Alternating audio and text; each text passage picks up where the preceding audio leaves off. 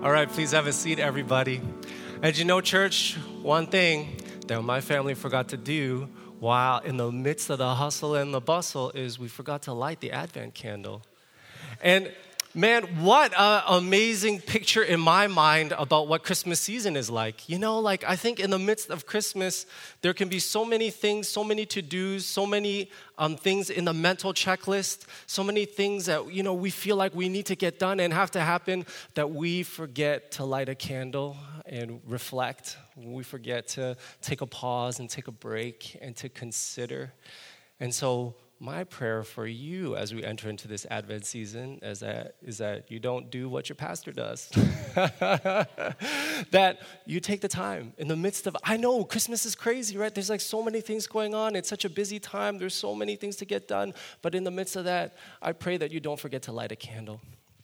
You don't forget to take time to remember why it is that we're doing what we're doing, why it is that we're putting everything up in tinsel and we have lights and all of this other stuff, that we are anticipating the birth of a king who has come in a manger. And that entrance into the world changes absolutely everything. I pray that we can enter deeply into the, that reality and that truth this Christmas season.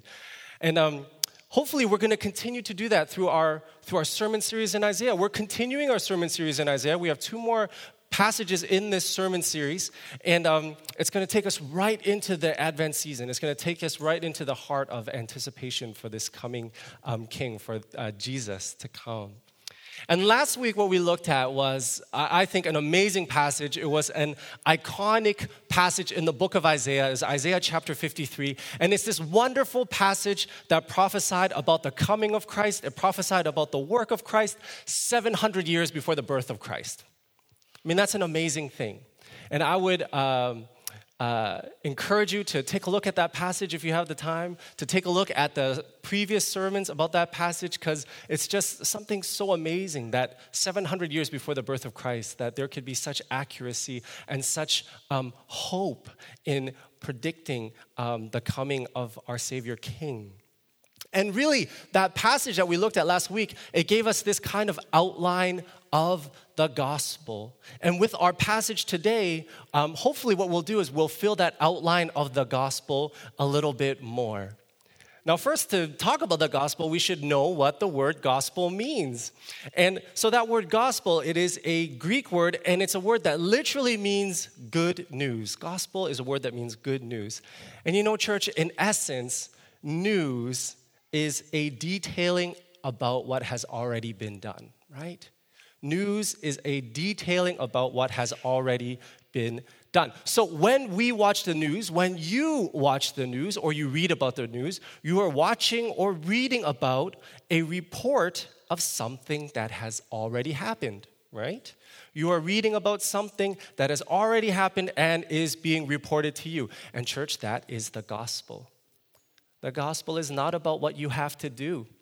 It's not about what you need to make happen. No, no. The gospel is good news. The gospel is about something that has already been done. The gospel is about something that has already happened for you. And that is why it is good news. And this good news is that Jesus, the Son of God, he took on human flesh and he stepped into human history. And in this great act of sacrificial love, he paid the price you could not pay. He won the battle you could not win, and he attained from God what you could never attain. On the cross, Jesus paid the price of our sins through his death.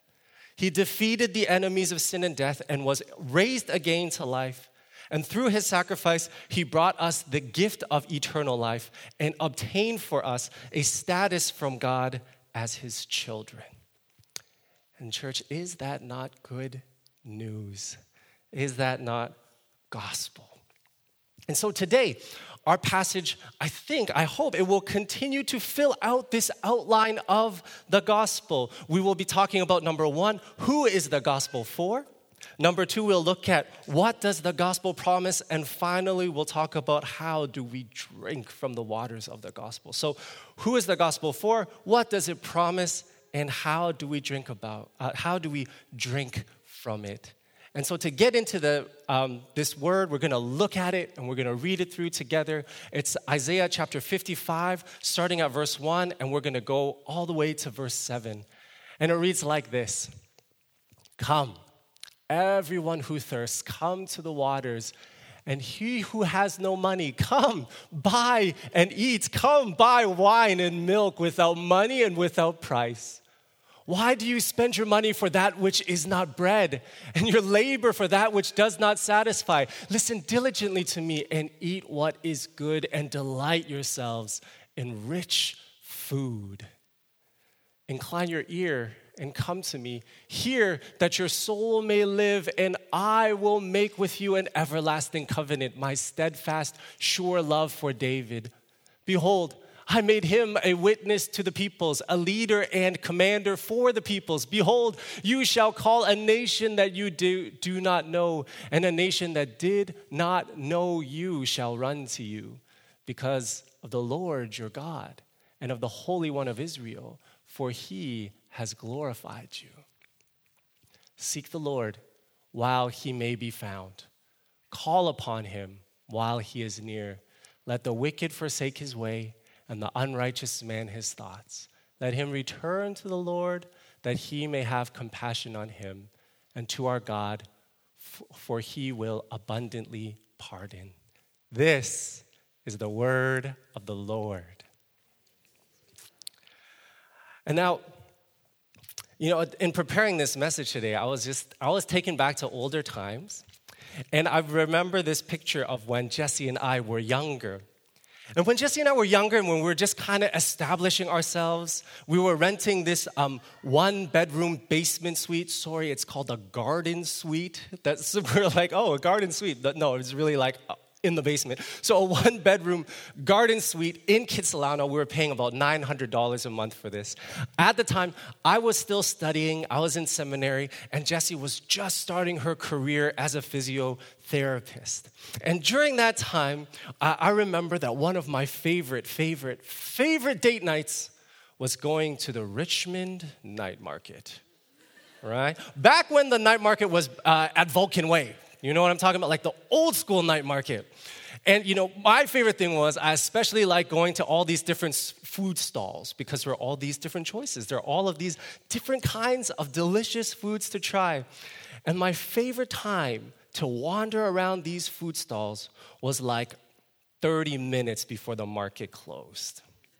Some of you know what I'm talking about right? You wander around 30 minutes before the market closed. Why? Because that is when people are trying to get rid of their food and get out.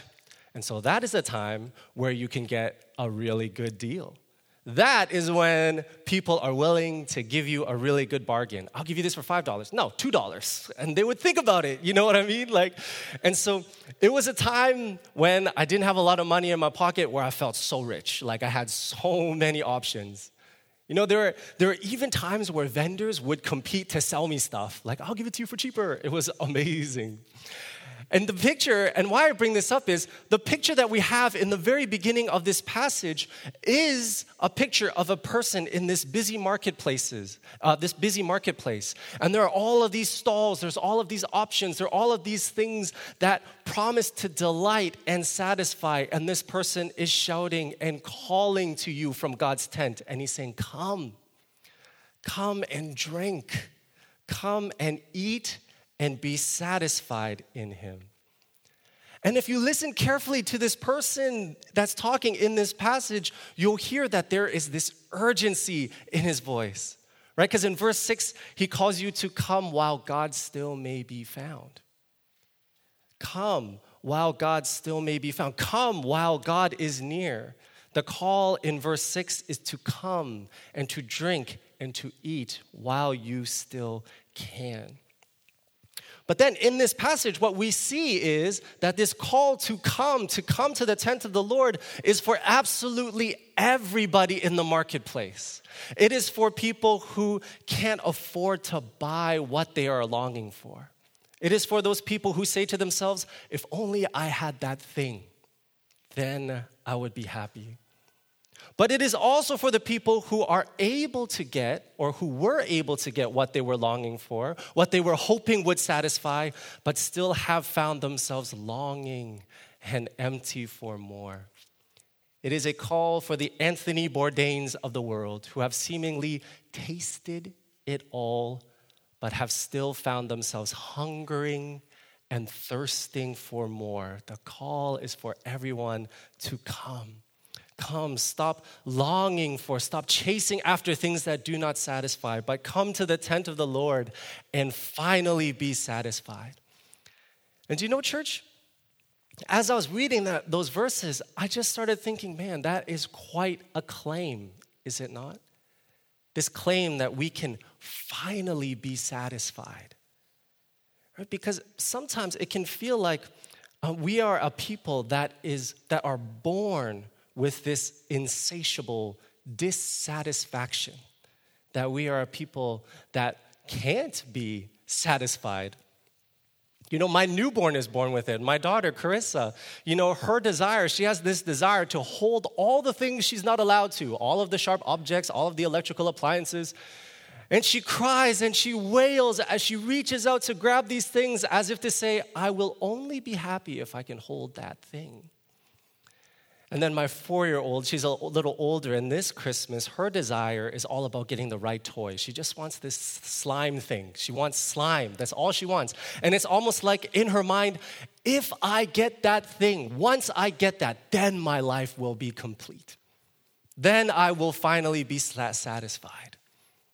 Right? And you know, it doesn't get away as we get older. I feel like sometimes it just gets more intense, right? As we get older, our desire often turns to once I get these good grades, once I'm finally popular, once I have a girlfriend or a boyfriend, then I will be satisfied. And then when we become adults, the desires just change, but the desires remain. And the desires are like once I get some more square footage, once I have a little more security in my bank account, once I'm able to go on vacation a little bit more, once I have a little bit more time to do the things that I want to do.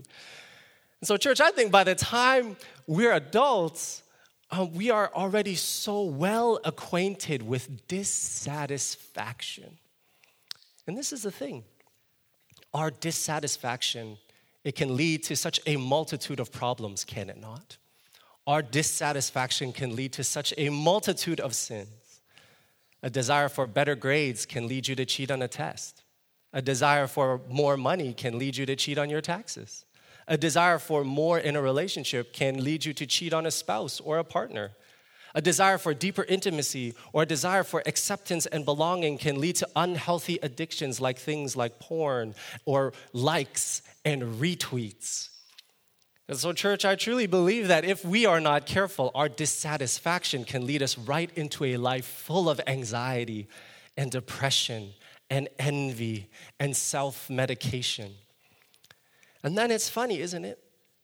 It's funny because by the time we're older, by the time we're in the winter of our years, even though nothing we've longed for has ever fully satisfied us, we start longing to lose what we did attain. We start longing to keep our health. We want to hold on to it no matter what. We start longing to keep our friends who may be passing away. We start longing to keep our independence and our usefulness. And so, church, what I've seen is that as we get older, maybe because we have become so familiar with dissatisfaction and disappointment, maybe because we have chewed through all of these different desires, but we have still found ourselves hungering there can be this growing cynicism that bubbles up inside of us, this growing doubt that says, maybe that's just the way life is. Maybe there is no true satisfaction. Maybe there is no real hope for peace after all.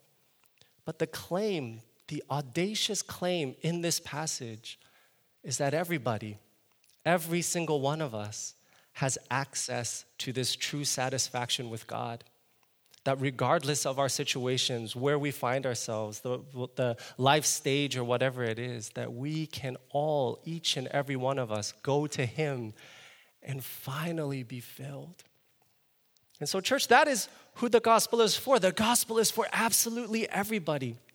And then in the next few verses, we see what the gospel promises. That's the second thing we're talking about, right? And so, starting at verse 3, it reads like this. Um, our passage reads Incline your ear and come to me, hear that your soul may live. And I will make with you an everlasting covenant, my steadfast, sure love for David.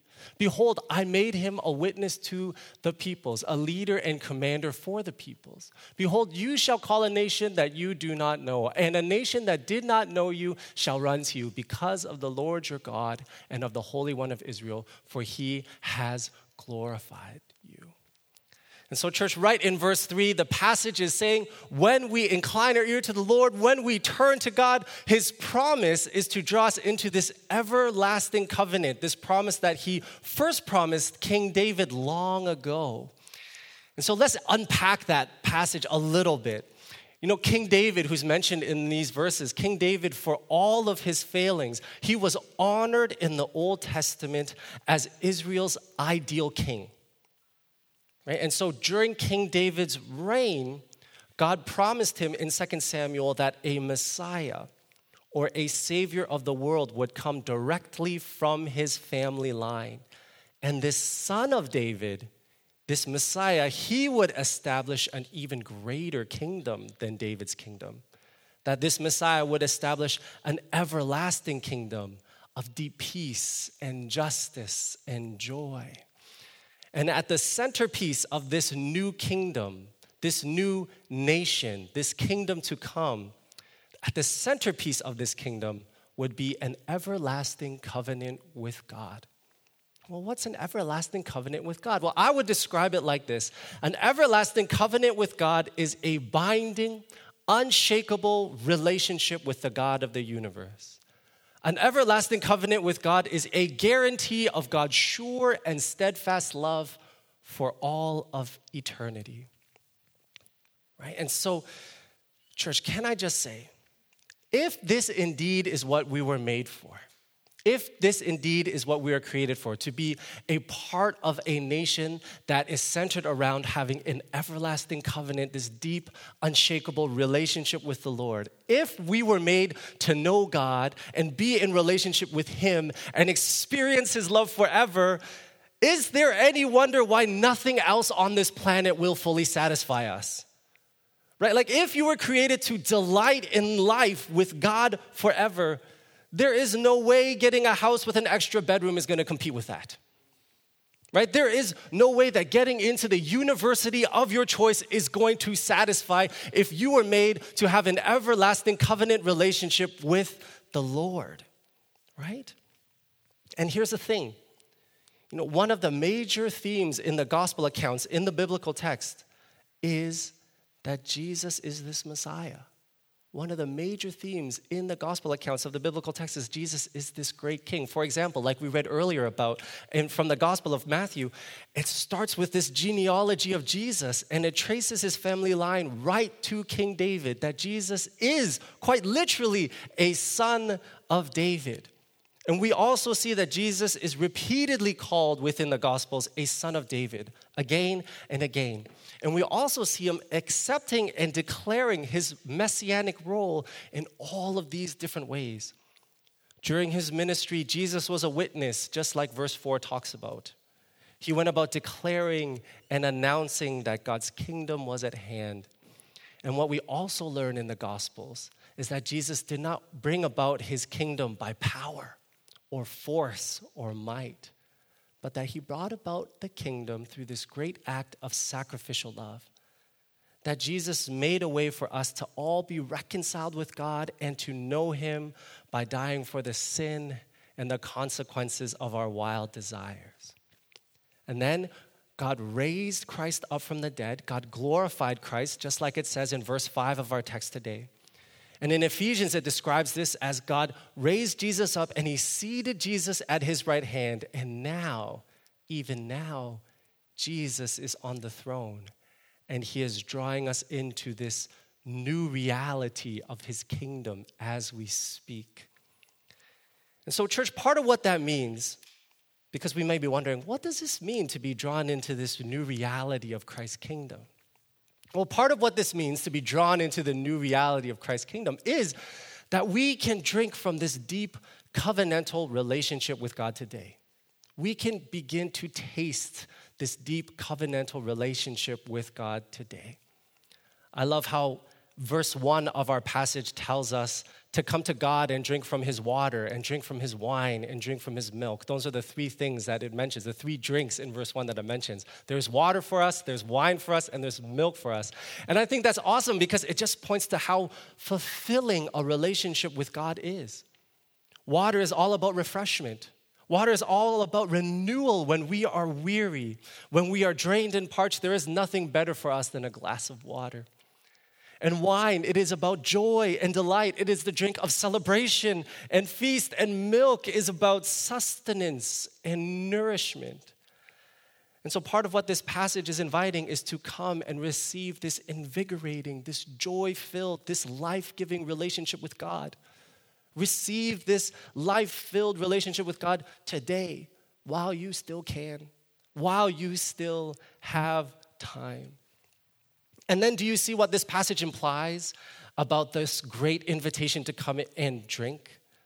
It implies that this tent is not a soup kitchen, that there is a cost involved. There is the language of payment come and buy, right?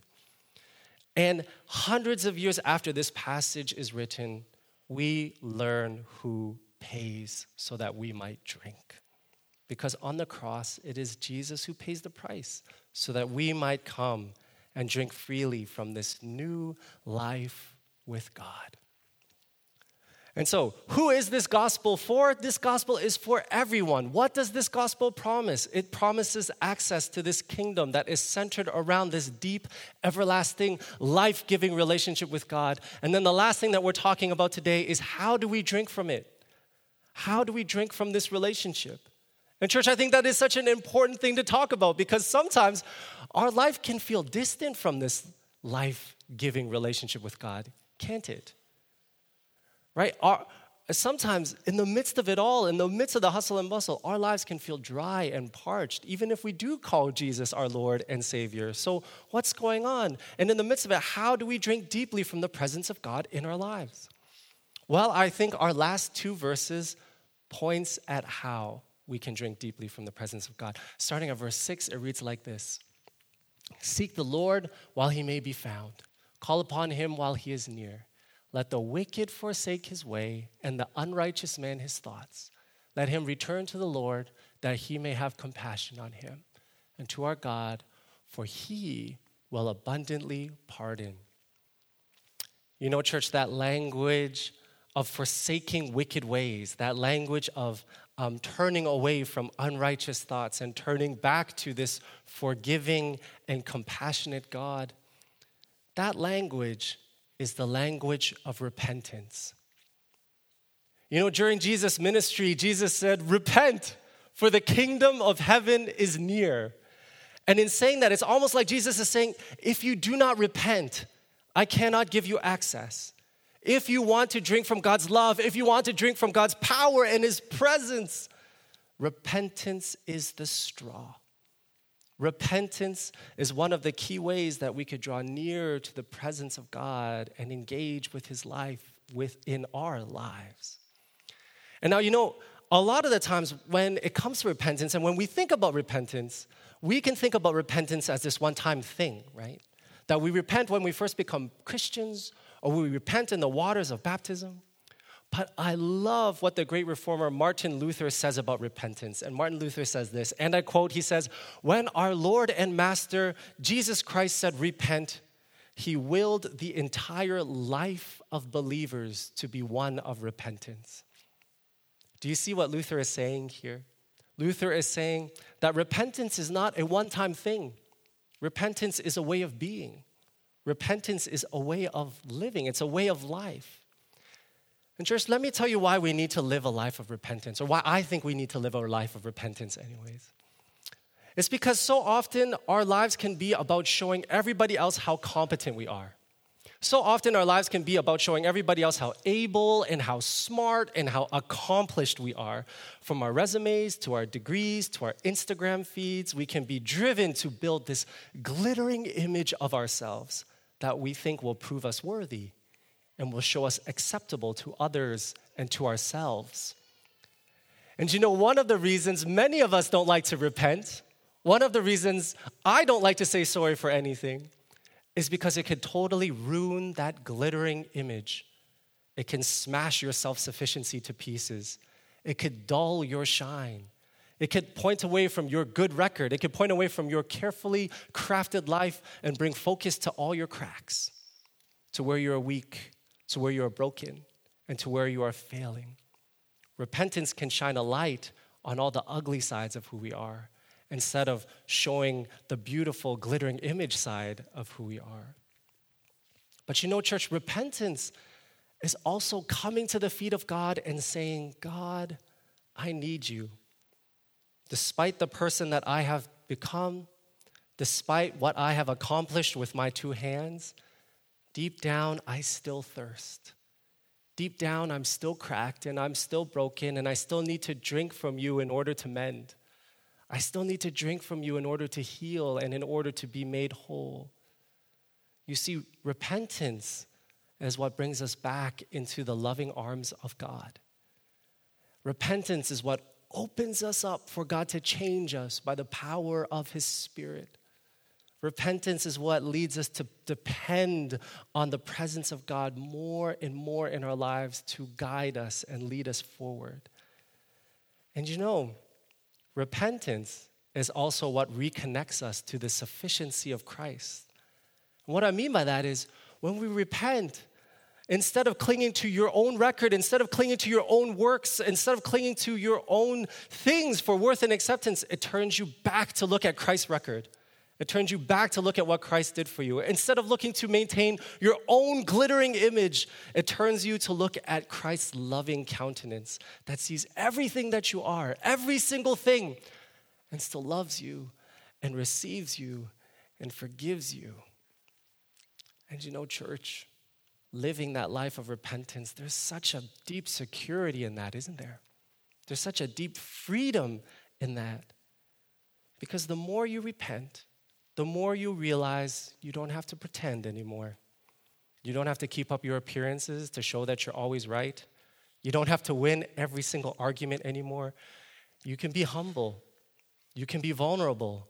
You can be truthful with yourself about who you are because you know that your identity is not tied up in how good you are or how good you look to others, but it is tied up in how good God is, in this good and gracious God and how wonderful He is. And so, church, I guess my prayer for us today is that we, this Advent season, can be a people of repentance, that we can get caught up in this forgiving grace of God, that we can be swept up in it, where the more we repent, the more we encounter God's love and the more we encounter God's forgiveness. And the more we encounter God's love and the more we encounter God's forgiveness, the more we grow deeper in, in humility and in joy and in character. And the more we grow deeper in humility and in joy and in character, the more we will know that we are not perfect and we are not self sufficient, and we will be okay with that and find ourselves at the doorstep of repentance again. I pray that we can enter into that cycle of repentance because it's that cycle of repentance that takes us further up and further into this deep intimacy, this deep fellowship with God. It is this cycle of repentance that often opens us up to be filled with God's love and His grace and His faithfulness and somehow be satisfied in all situations. And, church, that really is the way of the gospel, isn't it? That the way up is down. That you die to your pride and you die to yourself in order to find your true self. That in your humbling, that is where you find yourself lifted up. That is the way of the gospel. And that is the way of Christ, who went to the cross but in the end received the crown, who went to die but in the end brought us all into everlasting life with the Father. That is the way of the gospel. That is the way of Christ. Church, let us dare to make that our way this Advent season as well. Let's pray. Um, Heavenly Lord and gracious Father, we thank you that um, in your word, there is this hope that says that we can be filled. In the midst of all of our Christmas longings, of getting this or getting that, or having like a fuller Christmas dinner, or like with people at the table, or whatever it is, that all of those longings they can be satisfied. We thank you that through your word and through your son, you have brought that hope into our very lives, into our very living rooms, into our very neighborhoods. And Lord, we pray that we might be as bold and as audacious to hold on to that hope. Lord, in, the, in, the, in James, it says, You do not have because you do not ask. And sometimes, Lord, I think we do not ask because we do not want to repent. So, Lord, I just pray that we as a community this season can be a community that is willing to repent, that we can turn and find ourselves at your feet again, knowing that you are kind and gracious and compassionate, slow to anger, rich in love, ready to forgive, ready to change, ready to enter into fellowship with us that we might turn to you, so that you might change us, so that we might have your filling, so that we might walk with the presence of your Spirit and know it, instead of walk with the presence of your Spirit and be blind to it. The world missed the coming of your King. So much of the world missed the coming of your King because you were born in a manger. Lord, we pray this Advent season we do not miss your coming because our backs are turned from you and we are chasing after all of these things that do not satisfy. God, I pray that you bring us to your feet so that we might light a candle and delight in your coming. All of these things we pray in your name. Amen.